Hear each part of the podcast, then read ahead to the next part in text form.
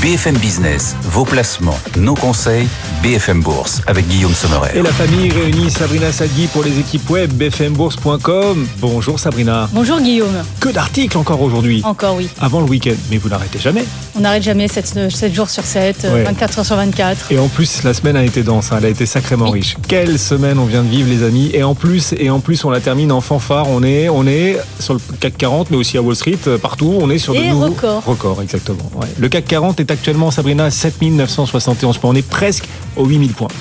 Et oui, on attend bientôt les 8000 points. On a gagné, euh, là, on gagne 2,5% euh, sur la semaine. hein. Bon, bien sûr, il y a l'euphorie Nvidia, mais aussi des très bons résultats d'entreprise qui ont été publiés tout au long de cette semaine. Effectivement. Alors, figurez-vous qu'on est en train de signer la huitième semaine de hausse d'affilée à Paris. C'est Étienne, Étienne Braque, depuis la Tour Euronext, qui nous signalait il y a quelques minutes. Huitième semaine de hausse d'affilée à Paris.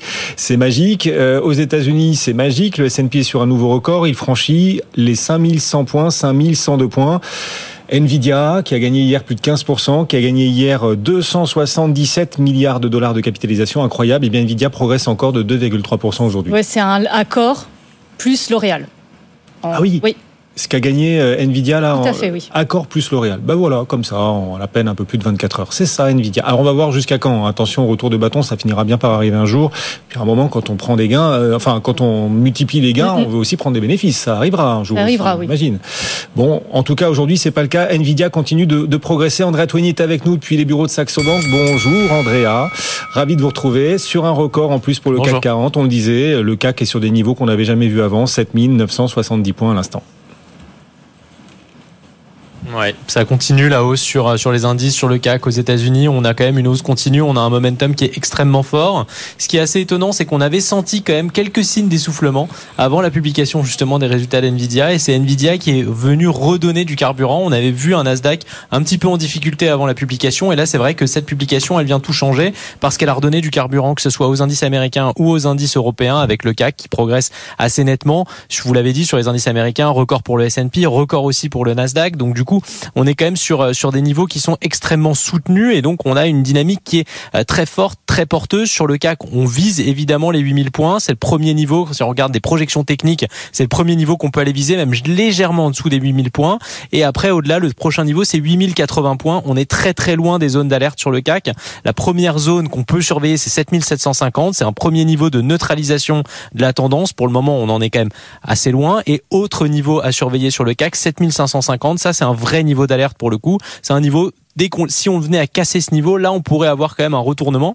Mais pour le moment, tant qu'on reste au-dessus, on a un potentiel de hausse euh, qui est euh, qui, qui est toujours qui est toujours possible, qui est pas essoufflé. Euh, si on le regarde, on est aussi, c'est assez intéressant, au-dessus des valorisations, des niveaux de valorisation qu'avaient fixé les analystes en début d'année, que ce soit pour le CAC ou pour les indices américains. On est au-dessus de la moyenne qui était fixée sur les niveaux de fin d'année. Donc c'est quand même c'est dire la performance des indices depuis le début de l'année. C'est assez intéressant, mais pour le moment en tout cas, il n'y a aucun signe de capitulation de ce mouvement haussier. Donc ça continue. Et ce qui fait plaisir, c'est qu'en plus, la hausse, par exemple, à Paris, elle est entre autres portée par, alors il y a Nvidia bien sûr encore, mais il n'y a pas qu'Nvidia quand même.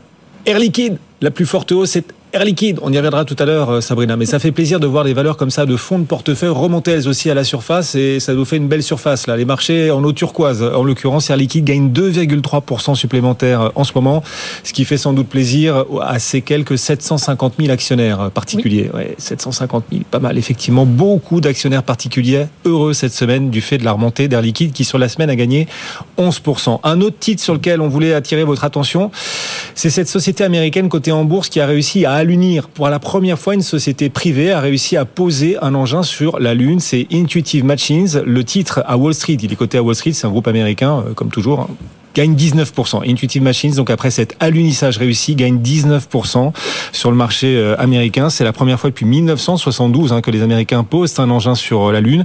Et c'est important parce que cet engin s'est posé près du pôle sud lunaire. Là où, là où des gisements de glace sont possibles. C'est pour ça. C'est pour ça que les Américains y vont. Parce que si de la glace est détectée, ça voudra dire qu'on pourrait, pourquoi pas, installer dans le futur une colonie lunaire qui se nourrirait de cette, ce H2O, cette eau. Et ça pourrait aussi apporter du fuel, parce qu'il y aurait de l'hydrogène. Du fuel pour le décollage vers, vers Mars. Elon Musk d'ailleurs veut accéder à ces mêmes gisements. Et donc c'est Intuitive Machines qui y pose pour la première fois un pied à travers cette nacelle. Et c'est aussi une première, une première de voir une société privée atterrir ou à l'unir plutôt sur la Lune. Intuitive Machines à Wall Street gagne 19% en ce moment. Une autre valeur euh, retient votre attention aujourd'hui euh, Andrea, c'est une autre valeur américaine d'ailleurs. On est dans le secteur de la santé cette fois. Un acteur de la santé, de l'anti-obésité aussi bien sûr, le titre et Lilly. Vous voyez un potentiel intéressant, des signaux techniques intéressants sur et Lilly, Andrea oui, tout à fait. Sur Ella et Lily, on, a on commence à voir un, une figure de, retournement, une figure baissière de retournement sur le titre. Donc là, c'est assez intéressant parce que ça fait partie des valeurs qui ont fortement progressé. On sait que le thème des, euh, des médicaments contre l'obésité, c'est un thème très porteur. C'est le concurrent direct de Novo Nordisk. Et là, on voit quand même une forte progression sur le titre. Mais on commence à avoir des premières prémices, on va dire, d'un top qui a peut-être été atteint sur, sur cette valeur et des premier signe potentiel de retournement. Donc ça serait intéressant. Si ça venait à être confirmé, il faudrait qu'on passe du coup sous le niveau des 725 dollars, ce qui pourrait amener le titre jusqu'à 691. Et pour invalider ce scénario du coup de retournement baissier, il faudrait que le titre continue sa progression et passer au-dessus des 793 dollars. Mais du coup, à surveiller parce que ça fait partie de ces titres qui ont fortement progressé depuis le début de l'année, mais qui commencent à montrer justement ces signes d'essoufflement et de potentiel début de retournement baissier. Effectivement, peut-être un signal faible pour la suite. Et là, Lily, des signaux de retournement. Merci Andrea de nous alerter. BFM Bourse et Saxo Bank. Bonne fin de journée, bon week-end chez Saxo, Andrea. Le CAC 40 est donc en hausse, nouveau record. Et c'est d'ailleurs aussi, Sabrina, l'objet de la question du jour qu'on pose sur les réseaux sociaux, notre fil X BFM Bourse, notre fil LinkedIn aussi. La question qu'on vous pose aujourd'hui avec ces records sur le CAC, à Francfort, à Tokyo, à Wall Street, est-ce que pour vous, les marchés sont désormais dans un dans une bulle, voilà. Est-ce que c'est une bulle boursière à laquelle on assiste ou pas une bulle boursière? Telle est la question qu'on vous pose sur les réseaux sociaux. Dans un instant, on vous dira bah, comment vous avez choisi de répondre. Vous, Sabrina, vous diriez bulle ou pas bulle? Alors, je vais faire semblant de ne pas avoir vu ce qu'il y a à l'antenne. Hein, euh, voilà, l'écran, hop. Alors, pour moi, je vais dire qu'il n'y a pas de bulle parce que la hausse se fait euh, sur des résultats euh, d'entreprise plutôt globalement bons hein, et même au-dessus des attentes. On a Nvidia qui concentre l'attention des marchés, hein, qui explose le consensus depuis 8 ou 9 trimestres. Et les mouvements sur Nvidia, ça se fait sur, sur des milliards d'euros. Donc on a cette sensation que voilà, c'est une bulle, c'est des gros mouvements assez impressionnants, alors que non, euh, Nvidia, comme euh, vos intervenants l'ont dit euh, régulièrement, c'est un poisson pilote de l'IA. Et surtout, bah, par exemple, à Paris, on a Air Liquide là, qui est sur des sommets avec une publication canon. On a aussi Hermès, le luxe qui a cartonné, Stellantis et Renault qui ont aussi publié des résultats au-dessus des attentes. Donc non, les, la, la saison des résultats a été plutôt bonne. C'est pour ça que je trouve qu'il n'y a pas de bulle sur le CAC, en tout cas sur les marchés. C'est ce que nous disent la plupart de nos experts. Mm. Pour eux, il n'y a pas de bulle, effectivement. C'est ce que nous disait Thierry Gauthier tout à l'heure à 16h. C'est ce que nous disait auparavant euh, Christopher Dembig pour euh, Pictet AM. Ils nous disent qu'il mm. n'y a pas de bulle. Parce qu'en plus, les marchés touchent des records alors que les politiques monétaires sont plus restrictives. Donc on n'est pas dans une forme d'exubérance irrationnelle, la bulle de liquidité, pas du tout. Ce sont les résultats des entreprises qui portent les marchés. Ces résultats sont largement au-delà des attentes et soulagent les investisseurs. Bon, alors vous, vous tous, qui avez choisi de voter sur nos réseaux sociaux, vous avez voté pour la bulle, on est en bulle, ou plutôt pas en bulle. Eh, vous êtes méfiant. Vous êtes 57%, donc une petite majorité a estimé que oui, les marchés atteignent des niveaux de bulle à 57% et à 43%, vous dites qu'il n'y a pas de bulle à 43%. Voilà. Mais c'est bien voir que le marché monte dans le scepticisme, ce qui mm. semble être le cas de nos auditeurs et téléspectateurs face à la hausse et au record. Ben, c'est bien parce que il paraît que c'est dans le scepticisme que le potentiel à la hausse des marchés peut le plus longtemps euh, durer. Perdurer, oui, c'est ça. Effectivement. Mm. En revanche, les marchés souvent repartent à la baisse lorsqu'ils atteignent des niveaux d'euphorie on voit la réaction de nos auditeurs et téléspectateurs qu'il n'y a pas d'euphorie, il y a plutôt du scepticisme face à la hausse. Quand on voit le résultat, oui. Effectivement, à 57%, vous estimez donc qu'il y a une bulle. N'hésitez pas à continuer de voter, nous apporter surtout vos arguments en commentaire. On rebondira dessus, bien sûr, dans la suite de l'émission également. Une publication de plus aujourd'hui. Alors, on arrive presque au bout. En tout cas, ça commence à ralentir là en Europe. Aujourd'hui, la publication à laquelle le marché réagit, c'est celle de Fnac Darty. C'est une réaction positive du marché. Le titre gagne 7% en ce moment, Sabrina. Et oui, la publication de Fnac Darty était euh, étroitement surveillée ce vendredi parce que Fnac Darty, c'est une valeur conso, donc sensible à la conjoncture. Et finalement, dans ce contexte assez adverse, Fnac Darty s'est plutôt bien illustré et sentir avec les honneurs. Le chiffre d'affaires a légèrement baissé de 0,9%. Euh, les marges ont quasiment pas bougé. Un exploit dans un contexte de crise du pouvoir d'achat puisque les ménages se concentrent sur les achats essentiels et pas sur l'ameublement, l'aménagement de la maison.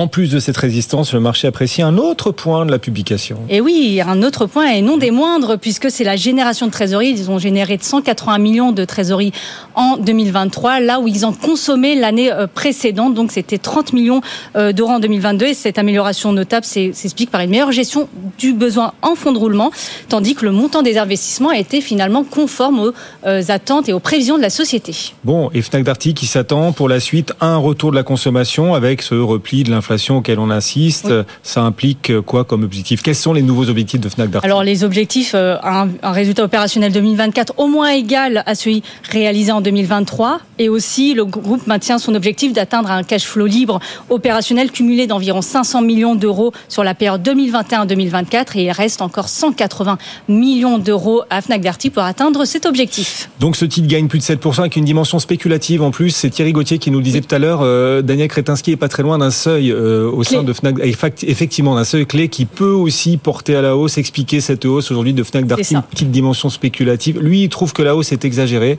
Bon, on le retrouvera d'ailleurs à la clôture des marchés. On demandera d'ailleurs aussi à nos experts tout à l'heure à 17h35 si certaines entreprises euh, avec les hausses de dividendes qu'elles annoncent, euh, bon, euh, n'essaie pas de faire passer des vessies pour des lanternes. C'est-à-dire qu'il y a des Mm. entreprises qui ont publié des résultats finalement assez moyens, mais dont le cours de bourse a bien progressé. Alors on s'est dit, oh, pas mal la publication. Oui, mais le cours de bourse a progressé surtout sur la hausse du dividende. Et oui, le retour à l'actionnaire, ils sont sensibles hein, les marchés. à ça. Effectivement, et un certain nombre d'entreprises ont peut-être un peu abusé quand même des hausses de dividendes qui ont été euh, annoncées juste pour mieux faire passer des résultats pas très convaincants. On va essayer de les citer, ces entreprises qui de notre point de vue, sur leur publication, auraient pu faire mieux, mais dont le cours de bourse a progressé juste à cause de la hausse de dividendes. Ce sera à partir de 17h35 aussi avec notre expert et nos experts.